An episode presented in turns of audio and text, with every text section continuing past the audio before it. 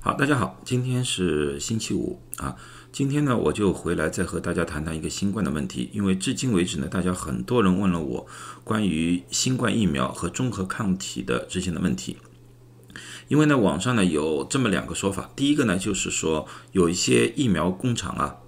告诉大家啊，我们的疫苗产生了中和抗体。那么很多人就说啊，产生中和抗体这个疫苗就是应该非常好的了啊。其实呢，并不尽然。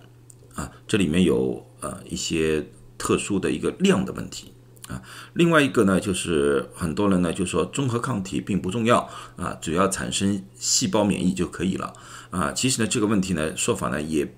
不能算错，但是呢很多问题呢就是你如果连中和抗体都无法产生的话，如何产生细胞免疫啊？这是不这个在我们免疫学当中是不大。不说不大可能的，基本上就是非常罕见的一种情况。而且对于新冠这个病毒来说的话，我们觉得这个并没有多大的可能性，就是你根本综合抗体都没有了，抗体免疫都不会产生，如何产生一个细胞免疫？这是这个好像不大不大可能性。好，那么今天呢，呃，我就要主要谈一谈呢，就现在的一些研究报告里面到底。有一些什么样的数据能告诉我们一些怎么样的问题？在谈论这个问题之前呢，我先告诉大家一些好消息。在旧金山的湾区呢，呃，旧金山的总医院啊，这是一个最大的一个公立医院。从疫情开始到至今呢，他们这个医院呢一直收治了很多的新冠病人，但是在昨天呢是第一次出现了挂零，也就是说没有一位新冠病人住在了医院里面。啊，这是一个非常非常好的消息。呃，旧金山湾区啊，浙江湾区很多县和市组合在一起的。在前两天我也看了一下，从疫情开始至今，就是从去年四月份以来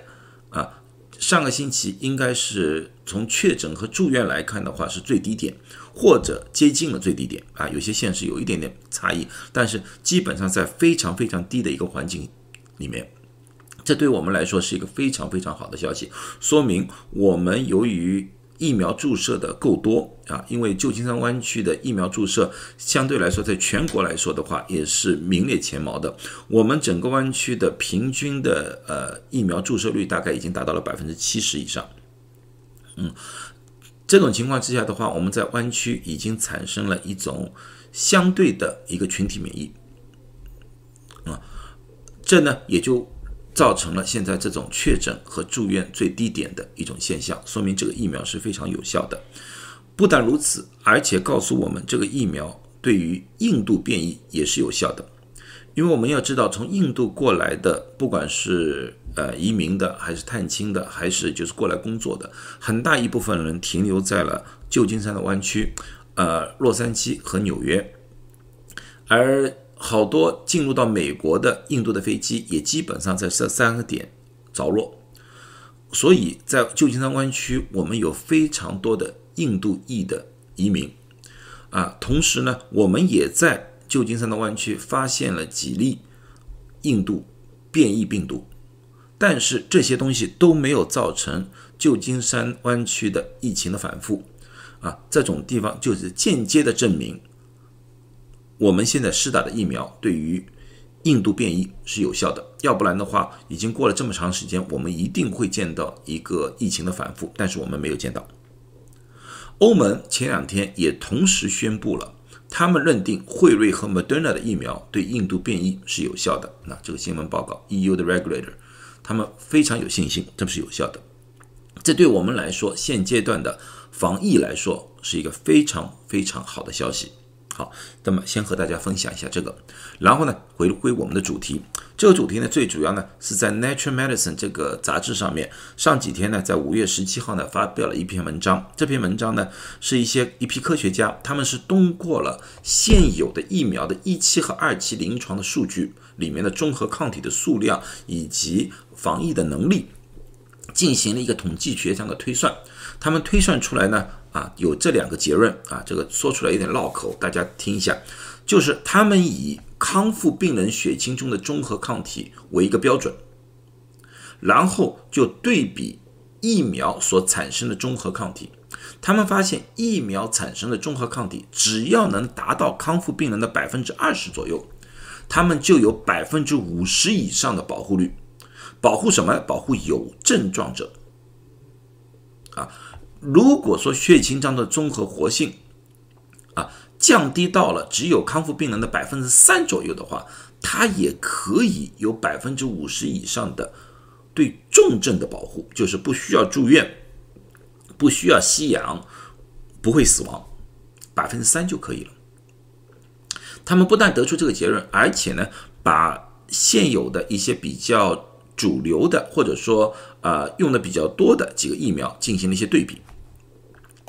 这是他们的对比图啊。第一个是 mRNA 一二七三，一二七三是 Moderna 的疫苗，他们产生的综合抗体是康复患者，这是这当最最当中下面一个就是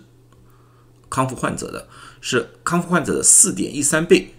第二个是 Novavax 的疫苗，它产生的是三点九七倍，辉瑞的是三点八四倍，所以这三个基本上是在四倍左右的啊。然后下一档是俄罗斯卫星 V，它产生的抗体是一点四九倍，牛津阿斯利康产生的是一点一二倍啊，都是高过康复患者的综合抗体。最后两种呢，一种是国药的。啊，国药它在这个这个研究里面没有说，但是呢，我也把这个数据放进去了，因为我，啊，它产生的综合抗体呢是康复患者的是零点六倍，而科兴产生的是零点一九倍。啊，那么看看他们在现实生活的有效率，辉瑞三期临床说是百分之九十五有效，Moderna 是百分之九十四有效，而 Novavax 是百分之九十五点六有效。啊，这个数据呢，因为还没有最后的确定，因为 Novavax 还没有上市。啊，有些报告呢是称百分之八十六，因为在不同的地区，他们的有效率有点区别。那么呢，我们要看最后的三期临床的报告，但是呢，基本上都在百分之九十左右。啊，所以这三个疫苗在。呃，综合抗体是康复病人的四倍的左右，基本上有百分之九十以上的保护率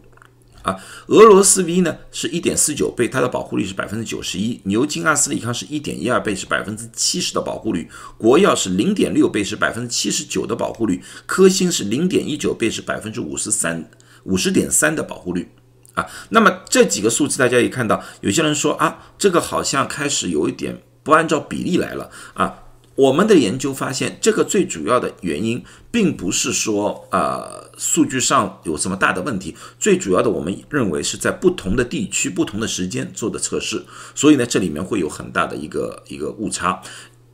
唯一呢，如果能够做出一个非常准确的，去把这些所有的疫苗放在同一个地区同时进行进行对比，那么才是得出一个比较完整的一个数据。但是从这个呃研究里面，我们也可以看到了，也可以看到了，所以综合抗体产生的越高，它们的保护作用越高，这点基本上可以得出这方面的结论，啊啊，同时呢，也告诉我们，当这个综合抗体疫苗产生综合抗体慢慢衰减的时候，对我们的保护作用还是有的，因为这几种。综合抗体是康复患者的四倍，那么他们会有一个很长的时间才能降到刚才我们所说的百分之二十的一个境地，就是零点二倍的一种程度。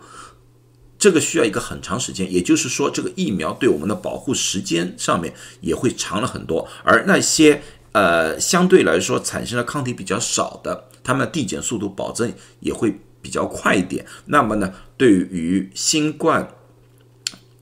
保护时间上也应该短了很多，啊，这是这是一点我们要需要。另外呢，这个呢最主要是研究的是现在常规的一些病毒，对于变异病毒的研究呢，这里面是没有。所以说变异病毒会不会引起一些变数啊？这是有可能的啊，可能也。但是总体上来说的话，总体来说来说啊，这个疫苗应该有一段很长时间都是有效的，啊。这个测试呢，也同时会回答了另外一个问题，就是为什么有些地方，举个例子说，像上次我说的那个塞舌尔地区打了国药，但是疫情又有反复，啊，智利也是一样，疫情有些反复，为什么？这是因为这些疫苗它们产生的综合抗体比较少，所以说在出现了大规模的大面积的一些无症状者，这些无症状者对他们自己本身。没有多大的伤害，但是这些人带着病毒啊，在四周传播，对于那些没有打疫苗的人的伤害会很大。那么在某种程度上的话，那些无症状变成了一种超级传染者啊，造成了疫情的在某些地区的大面积的扩散。这也就是那些综合抗体产生少的那些疫苗的可能潜在的一些危机啊。但是这些。抗体产生高的，他们产生那种无症状的可能性就小了很多很多啊！这也就是我们现现在所看到的美国、以色列和英英国的情况，他们这些地区疫情一下子下降的非常非常快，因为他们无症状者没有了，社区传染的机会大大减低，那么呢，也就。造成了一种比较容易形成一种群体免疫，而这些呢，就比较难以产生群体免疫。嗯，这种情况之下的话，唯一补救的办法就是大面积的注射。这种注射，如果说这些疫苗注射到百分之六七十，我们就可以说啊，大。至上可以达到一个群体免疫了，但是这些疫苗可能要达到百分之九十以上的注射率才能达到一种群体免疫。但是这里面又出现了另外一个问题，什么一个问题？因为他们的有效时间相对来说缩短了，除非你们大家能在一个非常短的时间里达到一个百分之九十的注射率，要不然的话，我们就是要反复注射啊，才能达到一个群体免疫的一种可能性。好了，那么今天我就把这个东西给分析了一下啊，希望对大家有点效。呃，特别呢，注射了在美国注射了辉瑞和莫德纳的疫苗的听众们呢，希希望对大家对这个疫苗有点信心啊。我相信呢，美国的疫情呢会越来越好，而且呢，现在的数据呢看呢，每个星期啊，呃，上个星期和再上个星期相对比的话，每天的确诊人数下降了五千到一万人。啊，这个是一个非常好的情况。我估计呢，到了七月份的时候，我们会出现了一个疫情的一个最低点啊，可能每天的确诊人数都要少于一万人啊。我们拭目以待，希望呢，美国能够早日开放，早日恢复到正常。谢谢大家。